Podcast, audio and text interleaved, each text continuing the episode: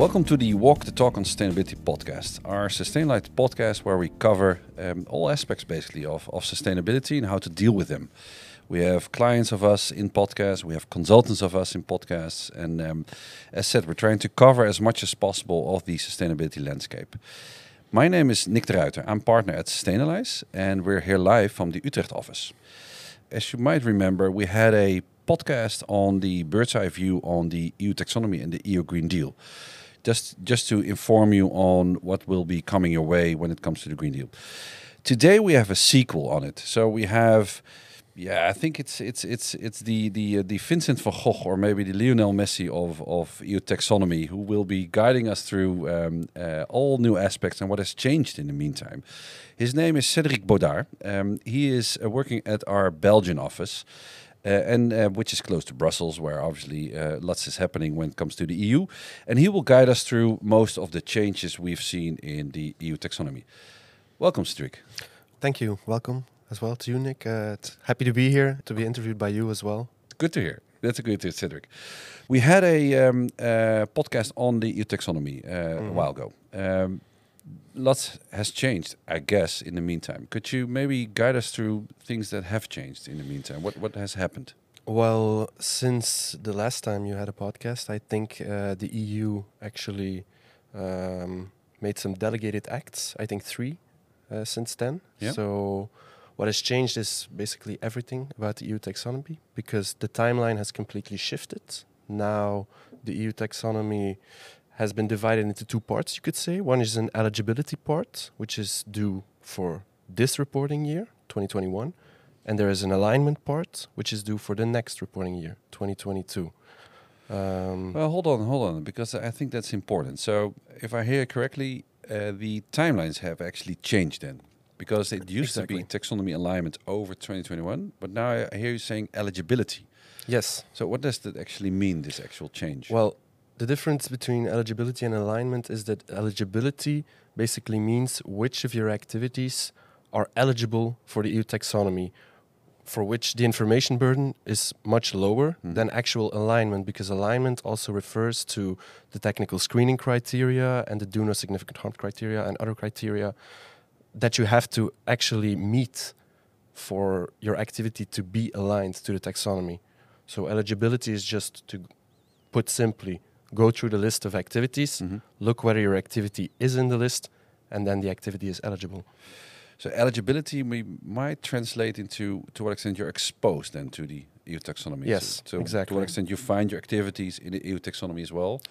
Also important to note is that you have to, yeah, uh, disclose your eligibility, but mm-hmm. also your non-eligibility. So ah. you have to disclose how much of your activities is eligible, but also how much how much of your activities are not eligible.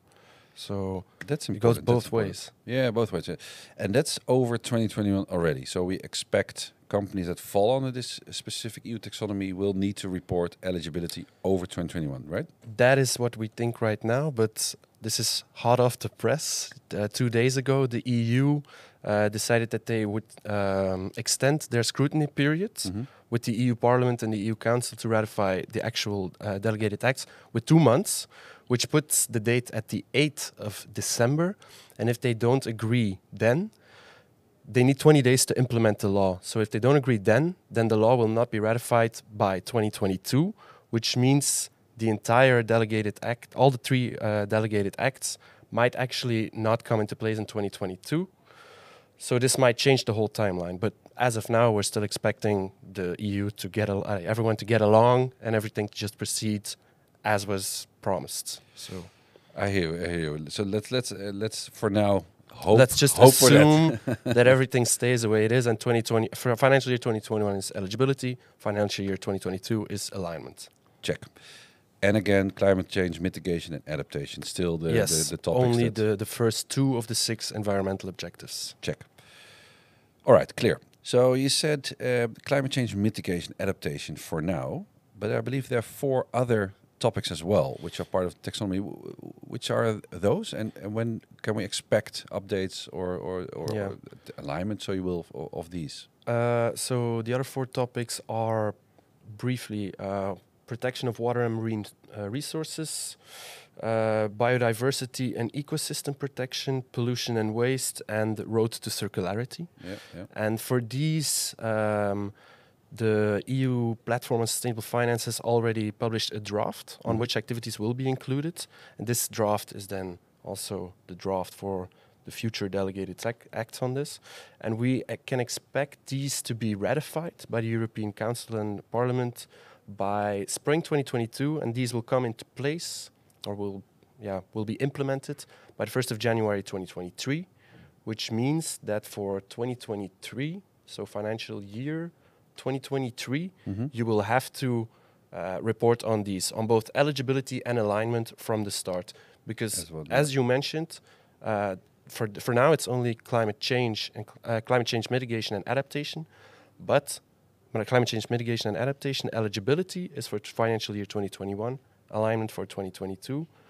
So there's a difference there, Yeah. but for the other four environmental objectives, all at it's once. all at once. check check and if if because climate change mitigation adaptation yes will impact most of our clients of course some of our clients uh, have less co2 intensive activities uh, Mhm. and uh, for instance are active in packaging or construction or what have you uh, can they have a look into these other four topics already is there something they can see and are the technical screen screen criteria already I think, open, yeah, out in the open it's valuable for a company if they want to be well prepared to already have a look at these other four environmental objectives.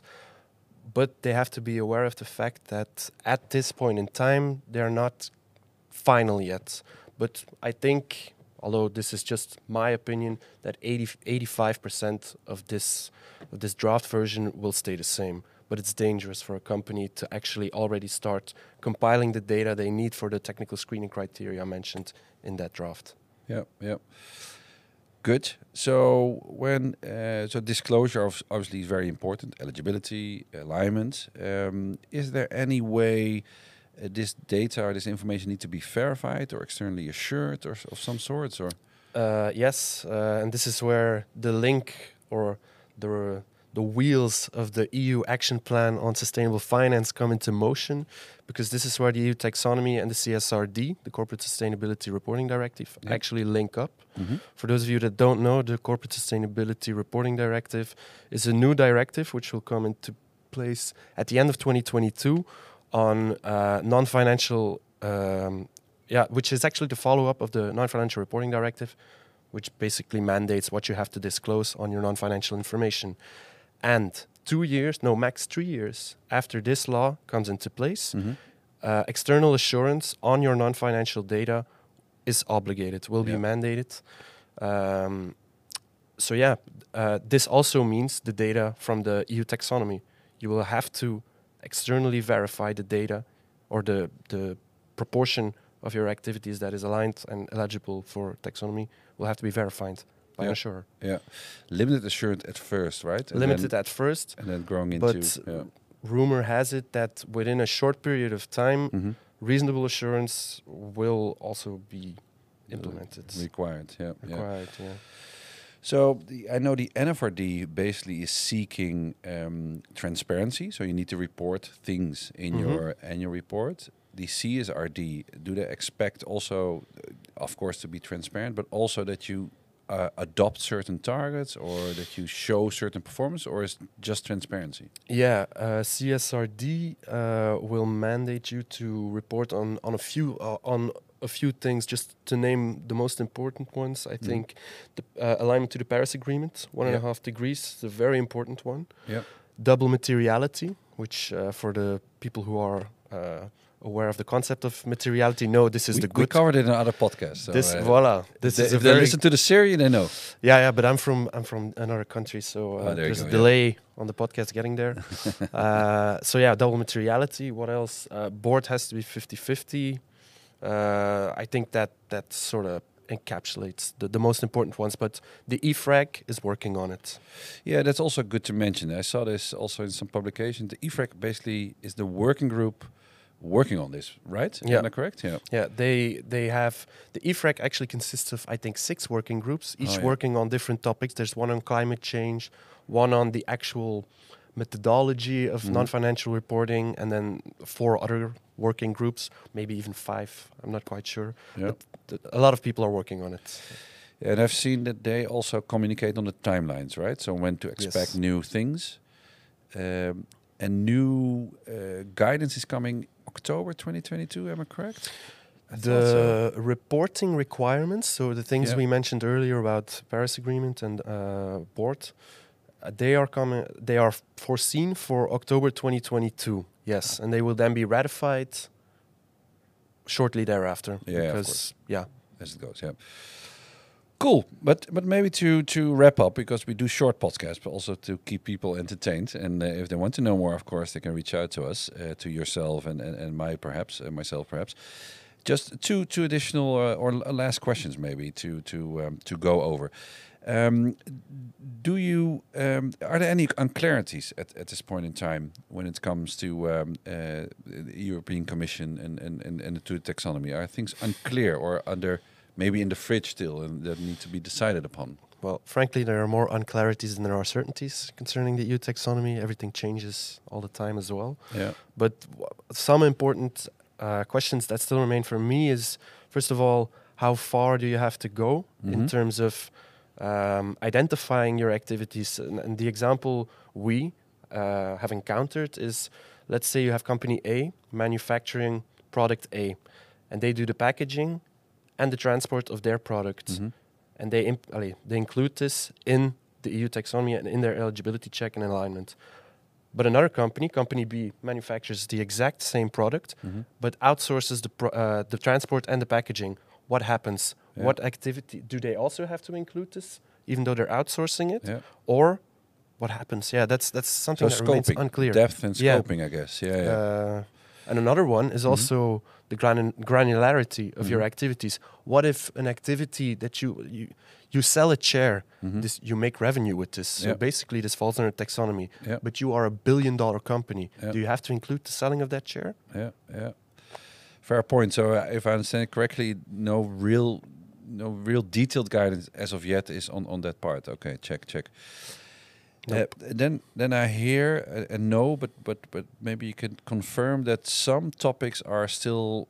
Uh, we know the technical screening criteria, but not necessarily in this eligibility analysis and or um, uh, alignment, which I think is food agri, hydro, nuclear. Is that, is that Yeah. correct? Yeah, ni- wacht, uh, excuse me. Uh, nuclear energy. Cedric uh, also Gas. speaks Dutch. He's he's a multilingual talent. yeah, so. yeah, full full blown polyglot. Uh, so nuclear, gas, um, agro, and forestry. Ah, Those forestry four. well. Yeah. And those, and actually, nuclear and gas are the reason that the EU has now asked to postpone or extend Mhm. the scrutiny period because they can't get along. Yeah, the yeah. lobby is doing its work and it's taking time. Uh, Yeah. But those four are, ex- are expected tho- though for the end of this year. So in uh, in December we should know whether We know more. yeah we'll know more. Ah, all right. Good, good, good to know. And because that's that's what I'm telling customers. Let's see if I'm not not lying, but um, uh, they can look up the technical screening criteria. For instance, when it comes to growing of non-perennial crop, crops or other activities in Uh, food they agri. can look them up. The growing of non-perennial crops is a special one because that one is not included in climate change adaptation or mitigation. Ah. But they can look at the draft for the four environment environmental objectives. The other other four. Yeah. But yeah, clients can look it up if they have their NACE codes, which is very important Ah, to yeah. have. If you have those, you're doing very well. Yeah. Uh, you can look them up yourself, but still, uh, it's, it's quite a difficult, difficult. It's difficult material to Yeah. work with. So I suggest that you shouldn't just do it for fun. You should do it with a purpose. we, we think it's fun. Maybe We think it's fun, At yeah. some point. After after two months, I think it's fun, but uh, the first two months were not not that fun. No, uh, a lot of looking up a lot of stuff. information, right? All right, Cedric. Well, I think uh, I think this again was very helpful, and, and I fully agree. It's it's it's it's kind of difficult to keep track on all the changes and, and, and deadlines that, that either are missed or postponed or or what have you. And and also understand exposure. Um, I think if I correctly, if I hear it correctly, and that's also what we're obviously are, are doing at the moment.